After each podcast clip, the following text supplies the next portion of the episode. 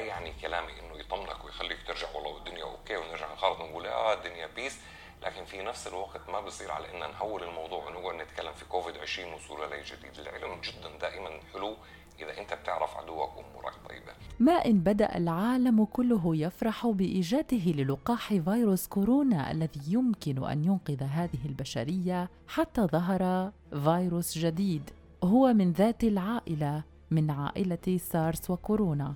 وعلى الأرجح سيسميه الخبراء الصحيون وخبراء الاقتصاد كوفيد 20 وذلك نظرا لظهوره مباشرة بعد كوفيد 19 الذي لم يحتفل بعد بمرور سنة كاملة على ظهوره أو بالأحرى على انتشاره في هذا العالم. آراء الدول وأهل الاختصاص وحتى الأفراد أنفسهم مختلفة ومتضاربة حول من هو مع فكرة التطعيم الشامل ومن هو ضد ذلك، نظراً لكل الشائعات التي تزامنت مع ظهور اللقاحات المختلفة من المخابر الأمريكية، البريطانية، الألمانية، الفرنسية وغيرها في العالم. آثار جانبية بالجملة يتحدث عنها بعض خبراء الصحة. وكالعادة فإن وسائل التواصل الاجتماعي وأبرزها فيسبوك طبعا وهو نجم نشر الأخبار الحقيقية منها والزائفة هو الذي تصدر قائمة المنصات التي جالت ودارت فيها هذه الأخبار وصور مختلفة لأشخاص أصيبوا باعوجاج على مستوى الفك السفلي تدور حاليا على شبكات التواصل وهي أكثر الصور المفزعة التي جعلت أشخاصا كثيرين يعيدون النظر في فكرة شجاعتهم وقدرتهم على تجربة هذا اللقاح على أنفسهم. وفي ظل هذه الفترة الحرجة من السنة نظرا لأنها فترة أعياد ويحبذ فيها الأشخاص السفر والتنقل من منطقة إلى أخرى ومن بلد إلى آخر. ولكن ومع عدم قدرة المختبرات المختلفة حول العالم ممن أنتجت اللقاحات المختلفة على معرفة ما إذا كانت قادرة على الجزم بنجاعة اللقاحات التي نتحدث عنها في ظل كل هذا يظهر فيروس تاجي جديد من نفس العائلة من نفس عائلة كوفيد 19 ولكن له اسم خاص بعض الشيء هو فيروس سمي في أوروبا بأي نقطة إي يو نقطة كوفيد 20 هذه السلالة من فيروس كورونا بدأت الأوساط المخبرية في أوروبا تشك في ظهورها ابتداء من أكتوبر الفارط ولكن الأخبار لم تكن مؤكدة وكان الأمل كبيرا بإيجاد هذا اللقاح السحري الذي ينتظره العالم بفارغ الصبر والذي يمكنه أن يحارب كوفيد 19 وربما يمكن أن يحارب سلالات أخرى أخرى يمكن أن تخلق من فيروس كوفيد 19 وفي هذه الفترة تشهد القارة العجوز انتشارا سريعا لكوفيد 20 هذا واكتشف هذا العلماء من خلال طفراته الجينية التي بدأت ظهورها في أسبانيا و80% من مصابيه كانوا في بريطانيا التي سنتحدث عن وضعيتها الأكثر حرجا بعد قليل بأكثر تفاصيل. أما عن قلق الأطباء فهو متزايد جدا في أوروبا بعد اكتشاف هذا الفيروس التاجي الجديد حيث اعتبره العلماء سلالة جديدة من فيروس كورونا أكثر خطورة وأكبر وأسرع انتشارا. صحيفة الكونفيدنشال الإسبانية قالت إن السلالة الجديدة من الفيروس والتي هي بصدد الانقضاض على أوروبا تمثل أكثر من ثماني حالات من كل عشر حالات في المملكة المتحدة وستين بالمئة في إيرلندا ويصل عدد الحالات المصابة به إلى أربعين بالمئة في سويسرا. بداية انتشار هذا الفيروس الجديد اكتشفها علماء أسبانيون في شهر يونيو الفارط. فيروس كان يقتصر في البداية على الانتشار بين المزارعين في أسبانيا إسبانيا ولكنه ما فتئ أن وصل بشكل سريع إلى المدينة في أسبانيا. وهذا ما جعل كل العلماء الذين اكتشفوه يتساءلون عن إمكانية وقدرة القارة العجوز على مجابهة الموجة الثانية من فيروس كورونا أو كوفيد 19 في ظل ظهور هذا الفيروس الجديد الذي يقول عنه الخبراء بأنه أكثر شراسة. جوزيف فوفر وهو عالم الأوبئة الوراثية بجامعة ييل والذي لم يشارك في الأبحاث التي توصلت إلى اكتشاف كوفيد 20 أكد أن هناك حاجة إلى مزيد من الدراسات وذلك للتأكد من إمكانية العثور على الطفرات التي زادت بوتيرة عالية بين السكان من ثم التطرق إلى الهندسة العكسية لرؤية إذا ما جعلوا الفيروس أكثر قابلية للانتقال. وأما تانيا ستادلر وهي أستاذة التطور الحسابي والتي كانت جزءا من المشروع أكدت أن تحليل عينات الفيروس المأخوذة من جميع أنحاء أوروبا في الأسابيع الأخيرة أظهر أنها مشتقة من كورونا نفسه. وكما خلص الباحثون إلى أن السلوك الخطر والغير المسؤول للسائحين في أسبانيا خاصة خلال العطلة الصيفية التي قضوها في إسبانيا مثل تجاهل إرشادات التباعد الاجتماعي الاجتماعي وارتداء الأقنعة المخصصة للحماية من انتشار الفيروس عبر التنفس. ساعدوا بشكل واضح في انتشار الشكل الجديد من فيروس كورونا الكلاسيكي. ولمن يتساءلون عن الاختلاف الكامن بين كوفيد 19 وكوفيد 20 فإن أكثر ما يقال هو أن فيروس كوفيد 20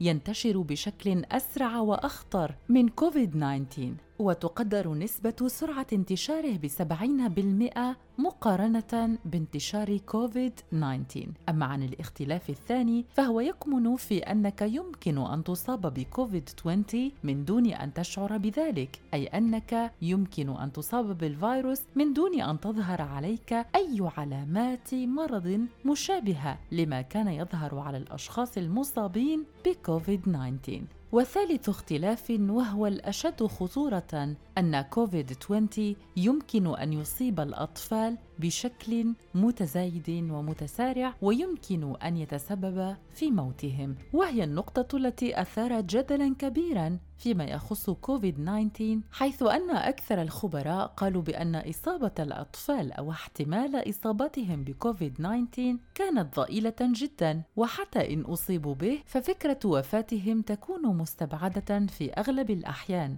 على عكس ما شاع حول كوفيد 20 ومن الأكيد بأن رأي الخبراء عادة ما يكون الأوضح وخاصة منهم الأطباء في علم الأمراض المعدية والفيروسية. وهذا الدكتور أحمد مشتت من لندن يفسر في فيديو وضعها على الفيسبوك بأكثر دقة. هذه الطفرة التي حصلت حتى انتشر كوفيد 20 في بريطانيا بهذا الشكل.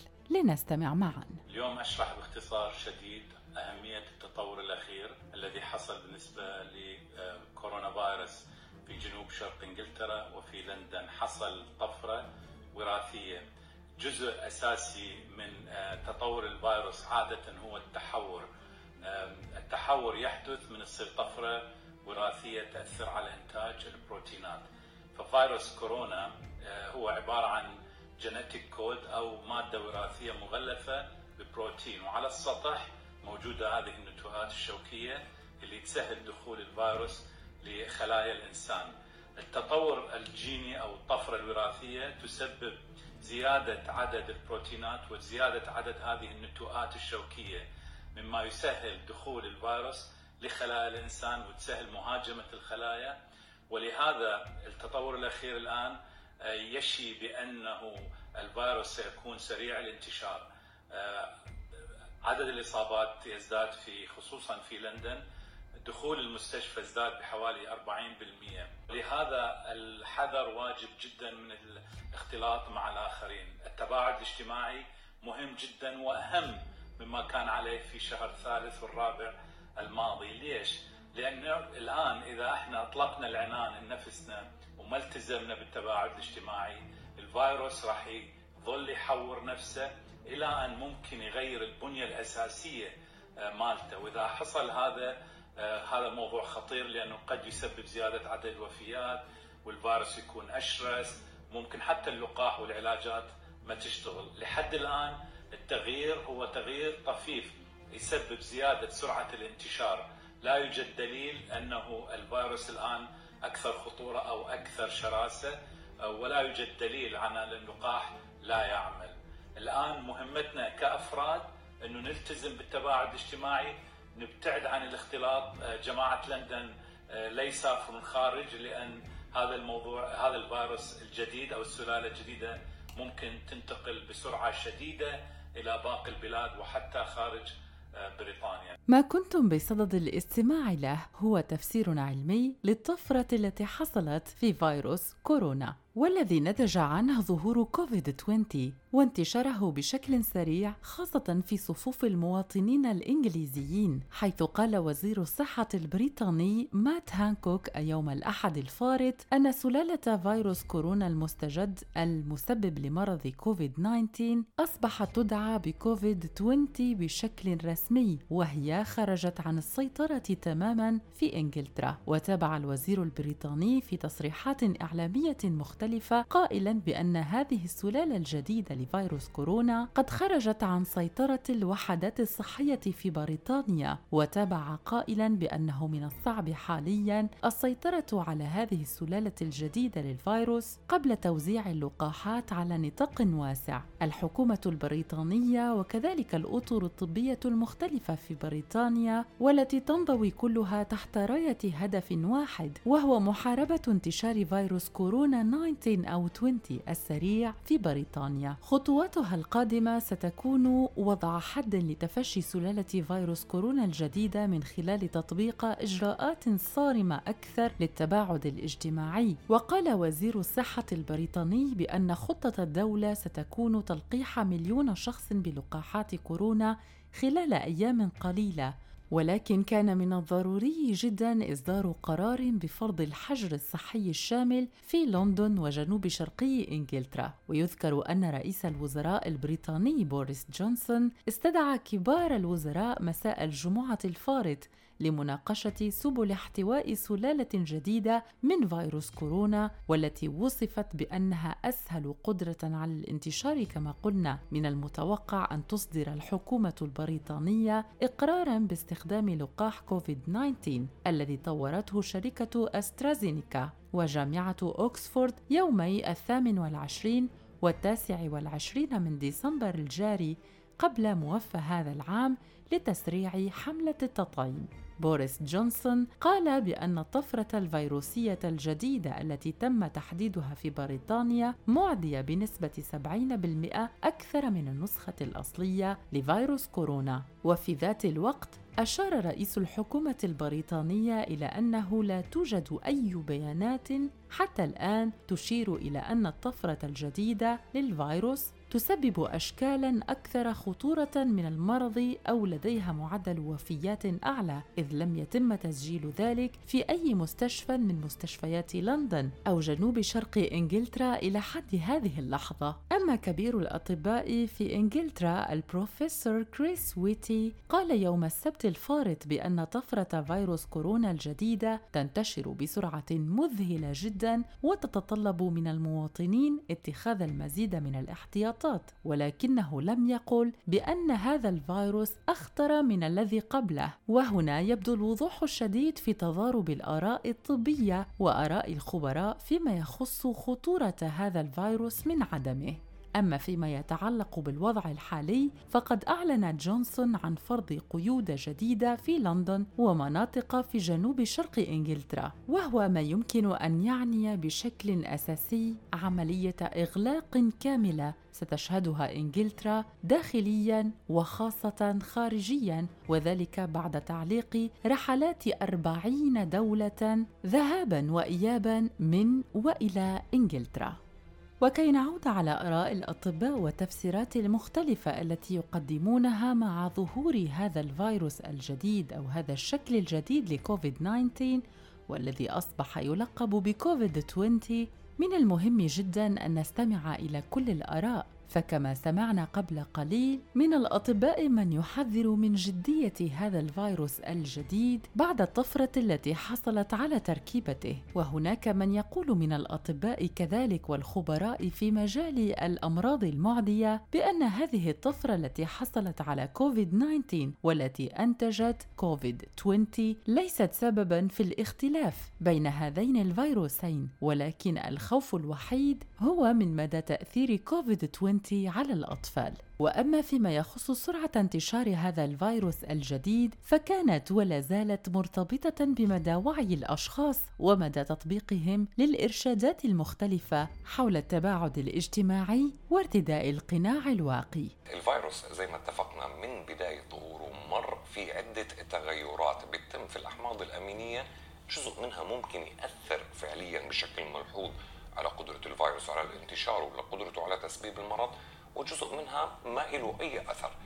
اللي حاصل في الطفرة الحالية على إنه صار في تغيير في ثلاث أحماض أمينية. هاي الأحماض الأمينية بتكون البروتين اللي بيكون ال spike protein.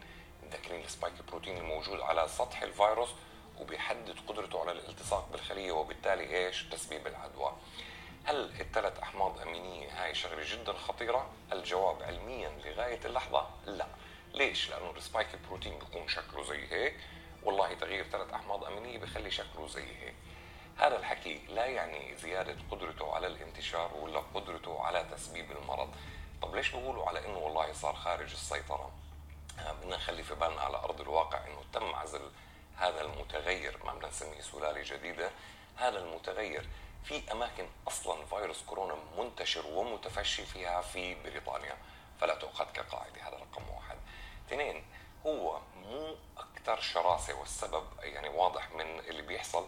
ما في عندي زيادة في عدد الحالات الحرجة ولا عدد الناس اللي دخلت المستشفى ولا زيادة في عدد الوفيات. لو كان أكثر شراسة كان فعليا شفنا هذا الحكي بشكل ملحوظ. ثلاثة بدام هذا الكلام اللي أنت بتتكلم فيه صحيح ليش تم الإغلاق وليش سكرت بريطانيا وليش بعض الدول سكرت حتى الأجواء تاعتها للقادمين من بريطانيا وليش انتشر أو انعزل في بعض الدول؟ الجواب بكل بساطة لغاية ما ناخذ معلومة مثبتة بالعلم عم نتكلم يعني عليها أبحاث حقيقية ما بدنا نرجع ناخذ مخاطرة عشان ما حدا يرجع يلوم والله إنه إحنا كان الإجراء تاعنا متأخر. هذا رقم واحد. رقم اثنين إحنا داخلين على موسم أعياد وبالتالي اختلاط الناس راح يكون زيادة. ممكن يسرع نعم وتيرة الانتشار وممكن يفاقم الموضوع حتى في نوعية الطفرات اللي بتحصل خلال هاي الفترة. ثلاثة في بداية الأزمة إحنا راهنا كثير والدول راهنت كثير على وعي الناس والتزامهم لكن مع الأسف وجدنا على إنه حتى يمكن جزء كبير منهم ما معترف إنه في شيء اسمه كورونا. فالدول اللي أخذت هذا الإجراء عارفة على إنه وعي الشعب هو الحل. إيش المطلوب مني؟ المطلوب مني عدم التهاون وعدم التهويل زي ما دائما إحنا بنحكي.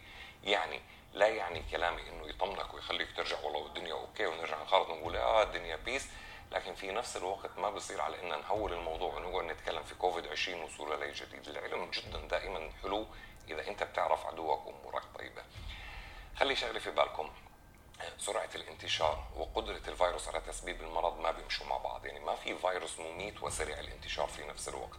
الفيروس بصير أقل حدية بصير أوسع انتشارا. وقلنا على أنه هذا كان واحد من الأسباب اللي فاقم أزمة كورونا على أنه كان أقل حدية هاي المرة فبالتالي ناس كثير أخذت هاي العدوى من غير ما تعرف أو بأعراض طفيفة وأعطتها لناس كونت هاي الأعراض. طيب إذا سريع الانتشار زي ما هم بيحكوا أقل عدوى زي ما أنت بتحكي معناها بنرجع نقول ليش ليش الفزع اللي صاير والإغلاق اللي حصل ما هيك هيك ما راح يمرض الناس.